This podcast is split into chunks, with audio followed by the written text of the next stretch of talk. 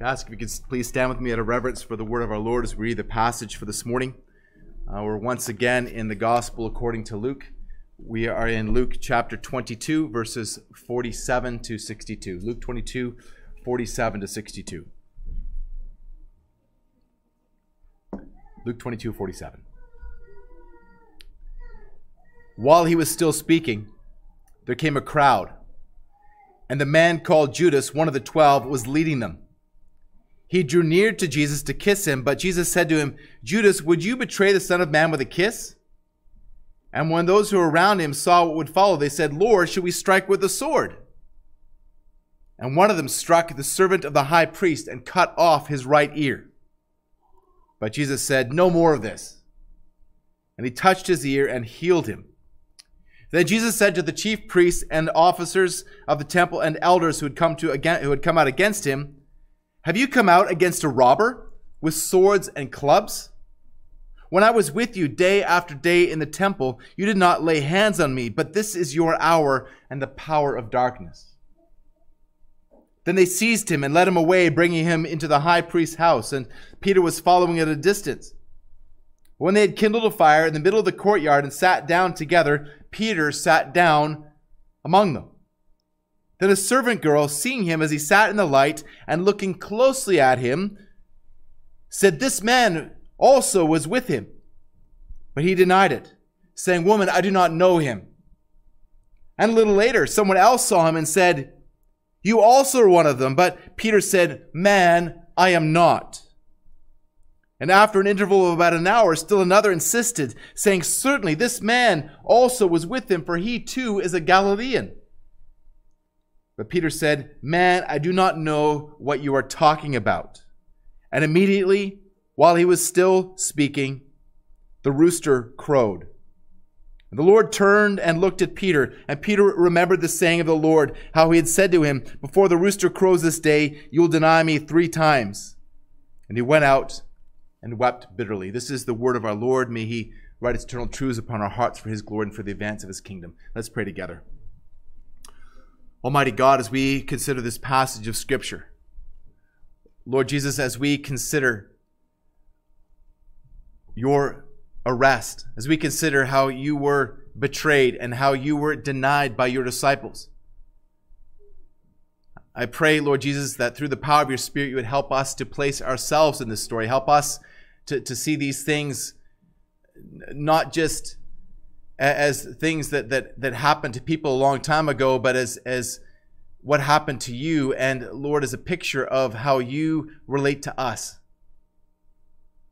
I pray that you would help us to see our sin, help us to see our need. Help us, Lord, all of us, to turn to you in repentance and faith. We ask this in Christ's name. Amen. Please be seated.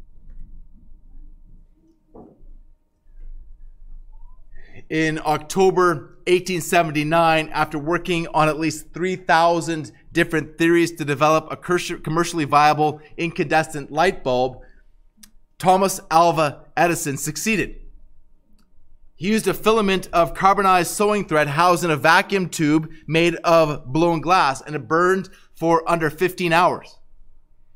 He used a bamboo filament and increased it up to 1200 hours.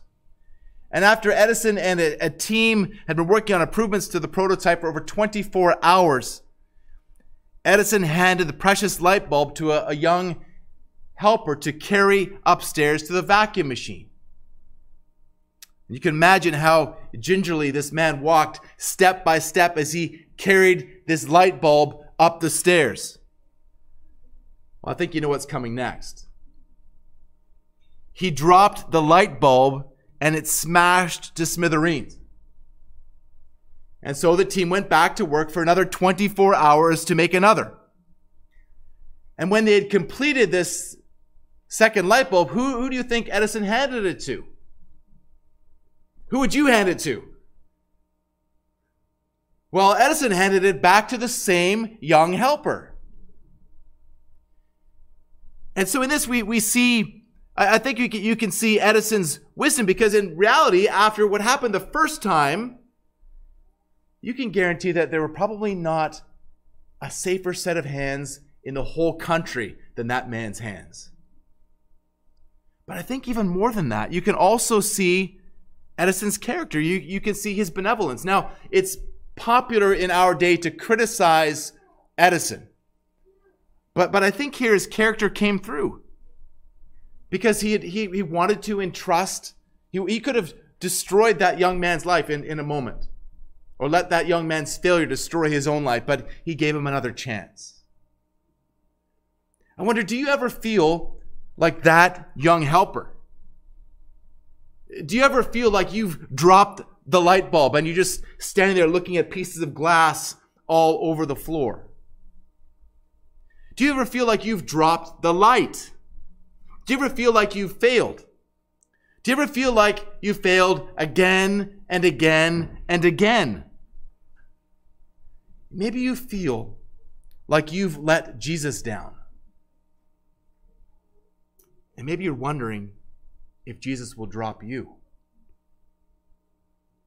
Well, listen carefully to this passage this morning. Pay attention to the relationships between Jesus and Judas and between Jesus and Peter. Judas, who is blessed with the unparalleled privilege of being one of the 12 disciples chosen by Jesus. Judas is about to succeed in his diabolical mission to betray Jesus into the hands of the religious authorities. And Peter, who was also chosen as one of the twelve, as a leader of the twelve, is about to deny Jesus, not just once, but three times. And a fourth time if you consider the incident in the garden. And take note of how Jesus responds to them, to each of them, to Judas and to Peter, even in the midst of his own time of intense suffering. Jesus and his disciples are in the Garden of Gethsemane. That the passion of Jesus Christ has begun. He has been agonizing in prayer, in abject horror at the prospect of bearing the sins of his people and bearing the wrath of God for those sins. Asking his heavenly Father, imploring his heavenly Father, saying, Father, if you are willing, remove this cup from me. Nevertheless, not my will, but yours be done. Remember that God sent an angel to strengthen Jesus, but he's, he's even still, he prayed more earnestly. His humanity on full display as he sweat blood. But even in his agony, his compassion was on full display as well as he used this occasion to warn the disciples. Twice, in fact. Twice he warned them to pray to not enter into temptation. So even in his suffering, the Lord Jesus is demonstrating his love for his disciples. He truly is the suffering servant. Well, now in the passage before us, still in the Garden of Gethsemane, even as Jesus is about to be arrested, remarkably, the focus on this passage before us shifts to others. Ever since the birth of Jesus, back in Luke 2, Jesus has, awfully, uh, has obviously been the primary character of Luke's gospel account, and maybe I'm being Captain Obvious here, but, but Jesus has performed most of the action and done most of the talking throughout Luke's gospel. It couldn't be any other way because, after all, it is the gospel of Jesus Christ. But in our passage this morning, Jesus, Jesus is the recipient of most of the action and really doesn't say very much. In fact, that's the case all the way to the resurrection in Luke chapter 24. Jesus is being mistreated at the hands of sinful men. So this morning we're going to see Judas' betrayal of Jesus in verses 47 to 53 and Peter's denial of Jesus in verses 54 to 62. As Judas betrays Jesus and as Jesus is arrested, Jesus does speak twice and perform a miracle in the first part in response to the actions of others.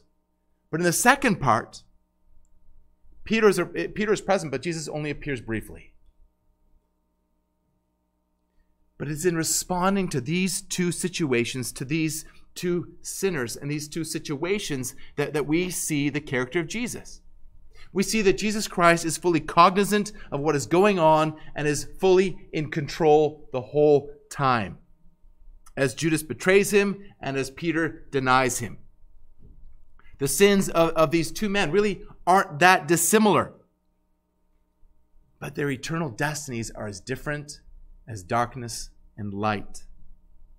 The response of, these, of Jesus to these two sinners reveals further who he is and what he has come to do.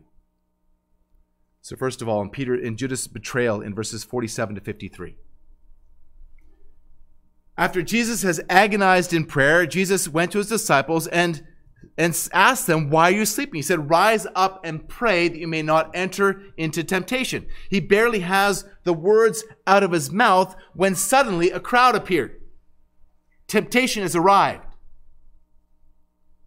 Now, Luke doesn't tell us right away who they are and what they are there for, but he strikes an ominous indication by identifying one from among their number. The crowd is led by Judas, now described as the man and as one of the twelve, showing the magnitude of his treachery. This former disciple has turned traitor. His soul has been possessed by Satan himself. Now, Satan has shifted tactics from, from trying to tempt Jesus away from the cross and now trying to torture Jesus at the cross. For much of Jesus' ministry, he has been swarmed by crowds, the majority of whom, at least outwardly, had been supportive. But this crowd had entirely different motivations. This crowd wasn't seeking Jesus for healing or to learn from him. This was a lynch mob. The supportive crowds had kept Jesus from being arrested or killed earlier, but this crowd is set on destroying him. And very soon, that crowd will join this crowd. Judas approached Jesus to kiss him on the cheek. This was the, the conventional greeting of respect in the ancient Near East, much as a handshake in our culture. But Jesus interrupts Judas, asking, Judas, would you betray the Son of Man with a kiss? Judas led the crowd, but Jesus is still in control. Jesus is referring to himself as the Son of Man. It's, he's highlighting who he is and his messianic authority, further amplifying the magnitude of the sin that Judas is in the process of committing. But there's a note of mercy. There's a note of mercy in Jesus' question. Jesus is giving Judas an opportunity to repent, but obviously he doesn't he's going to experience the woe that Jesus spoke of at the Lord's table. For the Son of Man goes as it has been determined, but woe to that man by whom he is betrayed. Remember, Luke introduced us to Judas back as a traitor back in Luke 16, 17. Now Judas completes his betrayal, fulfills his wicked agreement with the chief priests and officers to, to betray Jesus into their hands.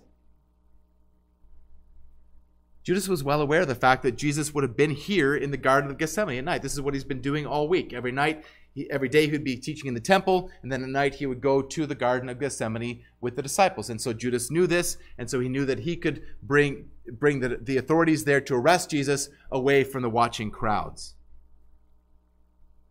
He's led the lynch mob to Jesus, and now, in an act of utter hypocrisy, he gives the prearranged sign.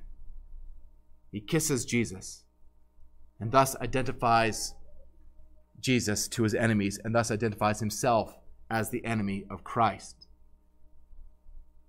This unholy kiss is the fulfillment of Psalm 41 9. Even my close friend in whom I trusted, who ate my bread, has lifted up his heel against me. This is also the fulfillment of Jesus' prophecy we spoke of earlier, that the, the, the, the, he's pronouncing woe on the betrayer. John 18 includes the detail that Jesus asked them who they were seeking. They replied, Jesus of Nazareth. And when he said, I am he, they all fell backwards to the ground. And the rest of the disciples now figure out what's going on and they ask Jesus, Lord, shall we strike with the sword? Evidently producing the swords that they've been carrying at the Lord's Supper. Later in John 18 36, Jesus says to Pilate, My kingdom is not of this world. And the evidence that Jesus presents is the fact that his servants have not been fighting.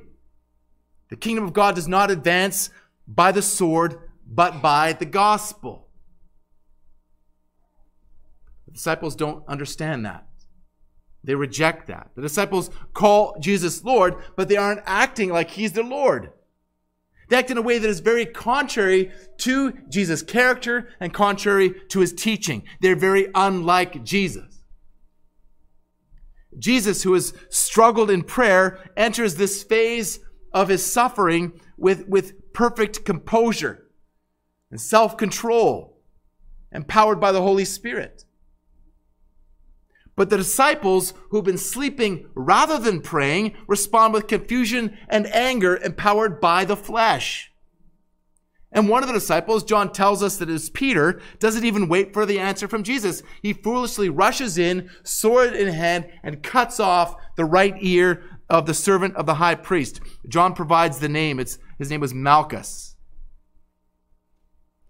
Now, while this might not be a a direct denial of Christ's person per se, Peter's actions are a denial of Christ's teaching and his command. So that, that is a denial of Christ's person. So really, this is the first denial that Peter makes of Jesus. Well, perhaps you can identify with Peter here. A situation develops that, that catches you off guard. You haven't prepared yourself for it in, in daily prayer seeking the Lord's strength. So, so your flesh has free reign, and so you make a bad situation worse. Maybe that even happened this morning before church. Listen to J.C. Ryle. To suffer patiently for Christ is far more difficult than to work actively. To be still and endure calmly is far more hard than to stir about and take part in the battle. He said crusaders will always be found more numerous than martyrs. Ryle is saying here that it is much easier to fight in the flesh than it is to fight against the flesh. It is much more difficult to be still and humbly rest in Christ than to lash out even when you claim to be making a stand for Christ and for his righteousness. It's much easier to take matters into your own hands than to endure suffering for the sake of Christ. And if you are not drawing on the strength of God, relying on the strength of God, your flesh will control your behavior every single time. I've said this many times, but you cannot fight spiritual battles with fleshly means the anger of man does not produce the righteousness of God. James 1:20. And so Jesus shows his disciples then and now, them and us, how to respond correctly. Now the words are difficult to translate, but Jesus essentially says, "No more of this." This is his last instruction before his resurrection. He's about to perform the, his last miracle before the resurrection as well. He touches Malchus's ear and heals him. Jesus, once again, is just demonstrating his power and his authority even as he's arrested. Now, I don't know if he, if he picked the ear up off the ground and stuck it there, or whether he just touched the ear and Malchus grew a new ear. But Malchus didn't ask to be healed. Malchus had no faith in Jesus. Quite the opposite. Malchus was the enemy of Jesus, but nonetheless, Jesus healed him. If Jesus heals such a man as this, what should this tell us about how we should treat our enemies? Remember Luke 6 27 to 29. But I say to you who hear, love your enemies, do good to those who hate you, bless those who curse you, pray for those who abuse you. To the one who strikes you on the cheek, offer the other also. From the one who takes away your cloak, do not withhold your tunic either. Again, you can't do this in your own strength. You can't do any of this in your own strength. But we rely on the Holy Spirit to work in us and to empower us so we can respond in a way that, that the Lord would have us respond. Again, I can I can think of times just yesterday. It's probably today too, but I'm not aware of it at this point. Where I've responded uh, to, to a spiritual situation in a fleshly way. Where I've been really, in reality, more like Judas and more like Peter than I am like Jesus. Well, now Jesus speaks to his captors, who Luke finally tells us are the chief priests and officers of the temple and elders. These are the religious authorities. John adds that there was also a band of soldiers present. They'd, evidently, they, would elicited the, the help of, of the Romans to arrest Jesus. And so Jesus asked them, He says, Have you come out against a robber with swords and clubs? They will not be allowed to proceed until Jesus has said what needs to be said. He is still sovereign. They came to arrest him armed for battle as though he were a dangerous criminal, but he's just proven otherwise by healing one of them. In fact, he's proven otherwise throughout his entire ministry by healing multitudes and by proclaiming peace with God. This was no robber. This was no dangerous revolutionary. He was a revolutionary, but not a dangerous revolutionary. Not dangerous because he came to proclaim peace, which was a danger to those who are enemy, enemies of God. Jesus continues When I was with you day after day in the temple, you did not lay hands on me. For the preceding week, he'd been right there in the temple, teaching in the open. But they made no attempt to arrest him because they were afraid of the crowds who supported them.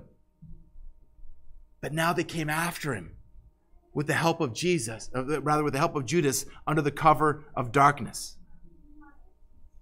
And so Jesus completes his rebuke saying, But this is your hour and the power of darkness. This is their hour. This is where this was their opportunity to do the evil that was in their hearts. This was their time to shine, as if darkness could be truly said to shine. This was their hour of power. And the power behind them was the power of darkness. God is sovereign over all things, and He is even over the power of darkness. Yet He is not the author of sin. Evil men have the freedom to choose, but evil men will always choose evil because their hearts are not free. They're bound to their sin. But even still, God will not allow them to act unless He allows them to act. Furthermore, they cannot act until he allows them to act, and they can only act as long as he allows them to act.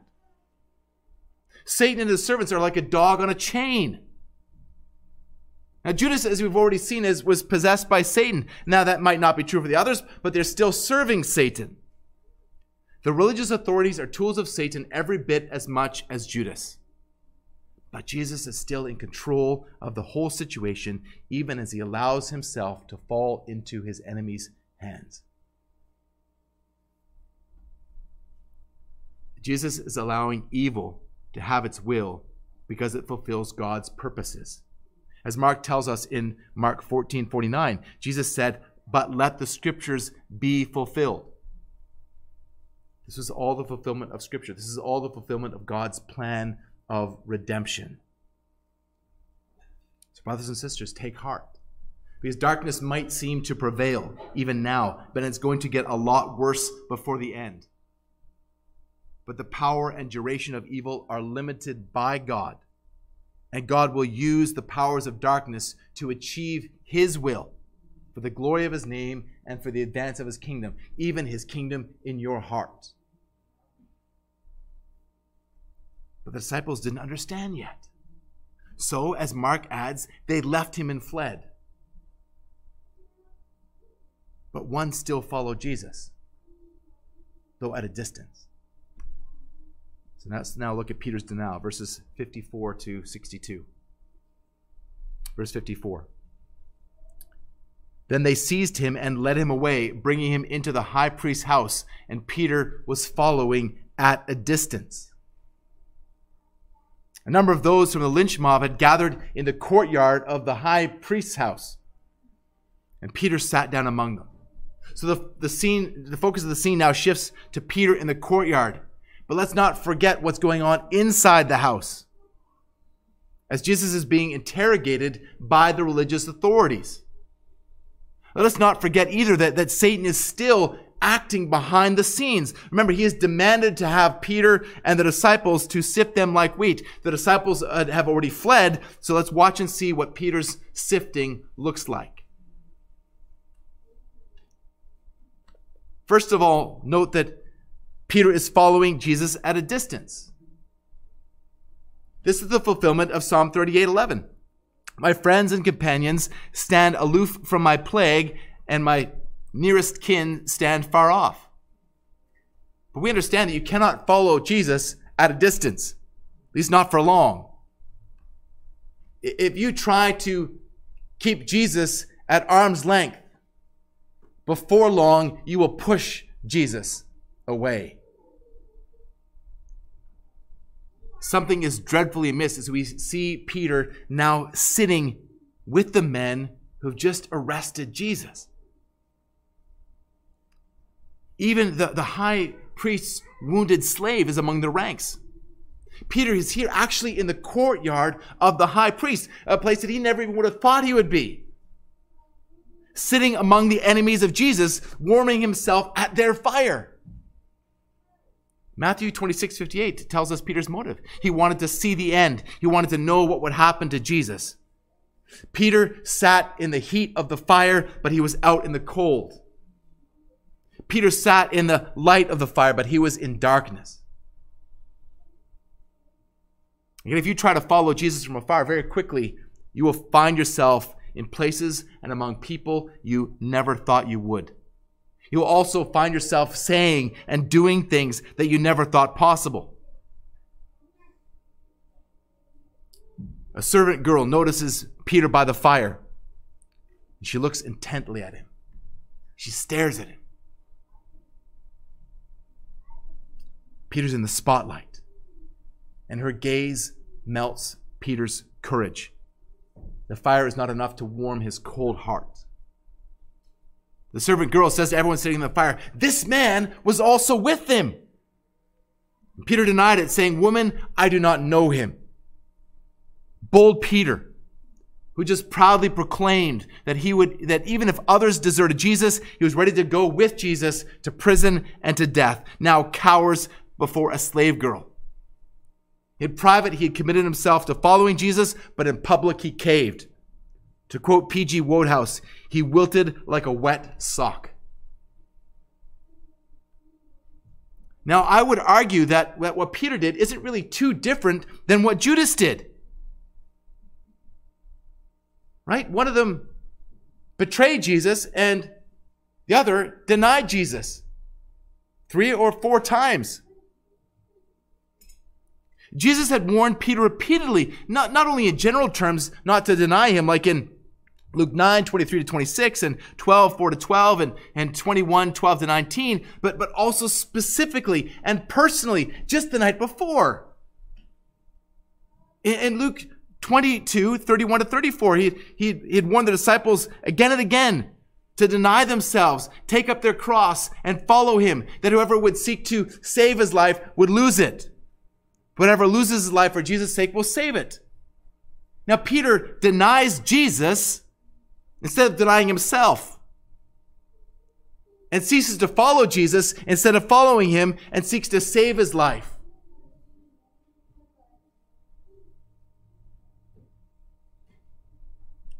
I think you and I need to be careful not to judge Peter too harshly and risk indicting ourselves. Now, I'm in, in no way making excuses for Peter, but just consider for a moment these circumstances. Again, Peter has just cut off the ear of one of the men who's sitting by the fire in his foolish attempt to defend Jesus. And, and, and, Jesus, at this very moment, is being grilled by the religious authorities inside the house, while Peter is being grilled by those outside the house as he sat by the fire. Now, Luke has had a special emphasis on outsiders throughout his gospel account. We've seen this again and again, and, and women and servants are figured prominently as, as those who were outsiders in that culture. And Luke has, has shown how, how Jesus welcomes those who society deems to be on the outside. But notice the irony here. So, this woman who is culturally on the outside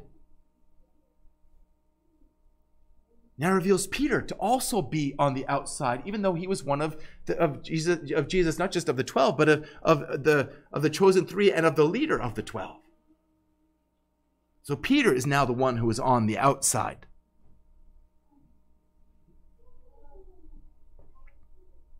And you and I have denied Jesus under much less dire circumstances. Maybe you've had that, that uncomfortable experience of somebody staring at you. Maybe you're feeling that way right now as I'm looking at you. And you think, wow, okay, this is really awkward. But you think it's about to get maybe, a, a, it's going to get a whole lot more awkward if this person actually speaks to me. And then they do. You think, I'm not going to talk to them. But this is very different. The, the stakes are, are, are much, much higher here. Maybe you could think of times that, that you knew you should say to some say someone to something about the Lord. But you chickened out. You're more fearful of the judgment of the person who you're speaking to than you are fearful of the judgment of the Lord. In fact, you loved yourself in that moment more than you loved the person you're speaking to and more than you loved the Lord. We've all been like Peter. Peter does it again, verse 58. A little later, someone else said to him, You are also you were also one of them. So time has passed. Peter has had the opportunity to repent, or at least to pray, but he doesn't. This time he denies that he's a disciple of Jesus. He says, Man, I'm not. Now, if you cross reference this with the other gospel accounts, the synoptic gospels, it seems like, like it was the servant girl had told others, and then others around the fire had picked up on her assertion. So the pressure is heating up and, and Peter's melting. He, he's, in one sense, he's trying to follow Jesus while saying that he's not a follower of Jesus. It just doesn't work that way. And then an hour later, Peter does it again, verse 59. Yet another person insisted Certainly, this man also was one of them, for he too is a Galilean. Matthew tells us that this man recognized Peter's Galilean accent. And John tells us that this man was actually a relative of the man whose ear Peter had severed. And Peter replies, Man, I do not know what you are talking about. Peter had been a disciple of Jesus all the way back to the shores of the Sea of Galilee. So now his denial goes all the way back to the beginning, back to Galilee. He had said he would go with Jesus to prison and to death, but now he denies that he was with Jesus at all. Matthew and Mark tell us that this was with a string of oaths, that he's actually pronouncing curses on himself and blaspheming the name of the Lord in the, in the way that, that he denied Jesus. And while Peter was still speaking, a rooster crowed. The crowd had appeared while Jesus was still speaking, and now the rooster crowed while Peter was still speaking. This is the fulfillment of what Jesus had prophesied the night before in Luke 22 34. I tell you, Peter, before the rooster crows, sorry, the rooster will not crow this day until you deny three times that you know me. Yet again, Jesus is shown to be in sovereign control and fully aware of what is about to take place. Mark is more specific here, indicating that the rooster crowed two times. And now comes the pivotal moment. Jesus, who must have been by this point taken back outside, turned and looked at Peter. Now, if the look of that servant girl has, had caused Peter to wilt. What do you think happened to Peter at that look from Jesus?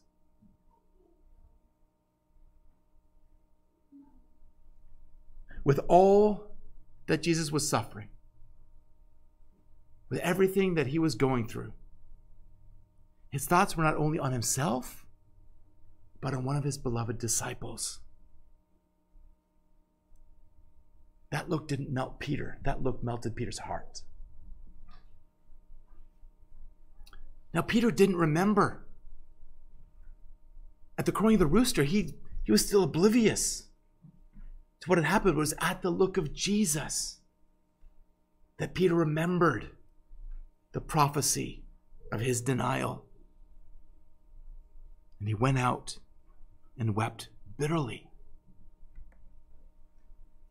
The effect on Peter was shattering, but it was also restoring. Jeremiah 2:19 Your evil will chastise you your apostasy will reprove you. Know and see that it is evil and bitter for you to forsake the Lord your God for fear of me is not in you declares the Lord of hosts. It, it chastises it reproves it disciplines. But it doesn't destroy in the life of the believer now Peter wept I'm sure that Judas wept too.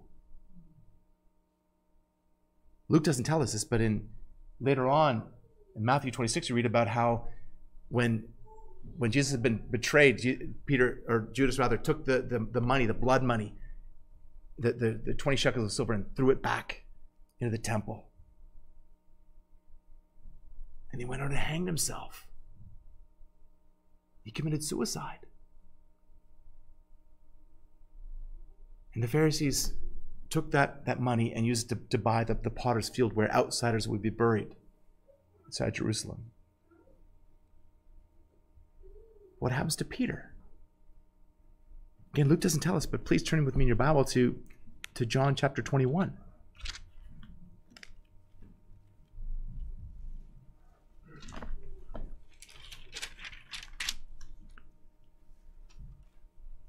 Then in verse 15.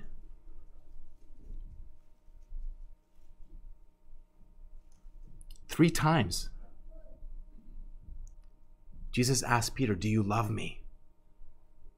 The first time, Simon, son of John, do you love me more than these? And he said to him, Yes, Lord, you know I love you. He said to him, Feed my lambs. He said to him a second time, Simon, son of John, do you love me? He said to him, Yes, Lord, you know that I love you. He said to him, Tend my sheep. He said to him a third time, Simon, son of John, do you love me? Peter was grieved because he had said to him the third time, Do you love me? And he said to him, Lord, you know everything. You know that I love you. And Jesus said to him, Feed my sheep. Feed my sheep. Jesus forgave Peter, and Jesus restored Peter. This is the difference. When there is repentance, there is forgiveness. And there is repentance and forgiveness only on the one who is truly a child of God. Both Judas and Peter were grieved by what they did, but the fruit of their actions from the grief revealed the reality of their hearts. I've, I've talked to you about this many times, but please turn with me to 2 Corinthians chapter 7. Verse 10 on verse 11. For godly grief produces repentance that leads to salvation without regret, whereas worldly grief produces death. Worldly grief versus godly grief. Worldly grief leads to death. But godly grief leads to repentance, a change of heart that leads to a change of behavior. It produces life. And then in verse 11, we read the fruit for see what earnestness this godly grief has produced in you, what eagerness to clear yourselves, what indignation, what fear, what longing, what zeal, what punishment. At every point you have proved yourselves innocent in the matter. Jesus gave Judas the opportunity to repent. The, the whole of, of Jesus' ministry was an opportunity for, for Judas to repent. But in the hardness of his heart, he hardened his heart against the Lord, against his teaching. But Peter had the look of Jesus. repented, and was saved. I can't just stop and think. Just put yourself for a moment in Peter's shoes. And again, we don't have to think that difficultly about it because we all have done to one degree or another what Peter did. Put yourself in Peter's shoes and consider the Lord Jesus turning and looking at you. Reminds me of, of John Newton's hymn called The Look. I saw one hanging on a tree in agony and blood. He fixed his loving eyes on me as near his cross I stood. Oh, can it be upon a tree the Savior died for me? My soul is thrilled, my heart is filled to think he died for me. Sure, never to my latest breath can I forget that look. It seemed to charge me with his death, though not a word he spoke. My conscience felt and owned the guilt and plunged me in despair. I saw my sins his blood had spilt and helped to nail him there. A second look he gave, which said, I freely all forgive. This blood is for your ransom paid. I died that you might live. Jesus had mercy on Peter and, and restored him, entrusting him once again with the light, with the truth of the gospel, and with the leadership of the apostolic band. But Judas, on the other hand, is a stark contrast, as he is the one who refuses to receive mercy, who is cast off from his apostolic office and cut off from eternal life. And the reality is, every one of us in this room is either Peter or Judas. We're all Peter or Judas. We are all going to sin. That much is a given. Now, you may have not sinned in exactly the same way as Judas sinned or as Peter sinned. But Peter and Judas are there as warnings to us to take heed lest we fall, to pray to not enter into temptation, to avail ourselves of the means of grace that God has given us to, to stand fast, to stand firm, again, by his appointed means. So that there is a warning. But they're also there as testimonies of who Jesus is. On the one, on Judas. Jesus pronounced woe upon him. And Judas is now suffering in conscious torment as he awaits the final judgment. Or Peter, repentant, forgiven, restored. Peter failed but his fall was not full and final failure. This table is a reminder that we also have hope not in ourselves, not in our ability, not in our righteousness, not in our anything, but in Christ's everything. In the death that he died for our sins, in the life that he lived for our righteousness. This bread and this cup is a reminder as we look back to all that Christ has accomplished for us. And it's also a promise looking ahead that Christ will come and take all who are His and cause us to be with Him for eternity. As we anticipate the marriage supper of the Lamb and, and all the joys of the new heavens and the new earth in the presence of our Lord and Savior.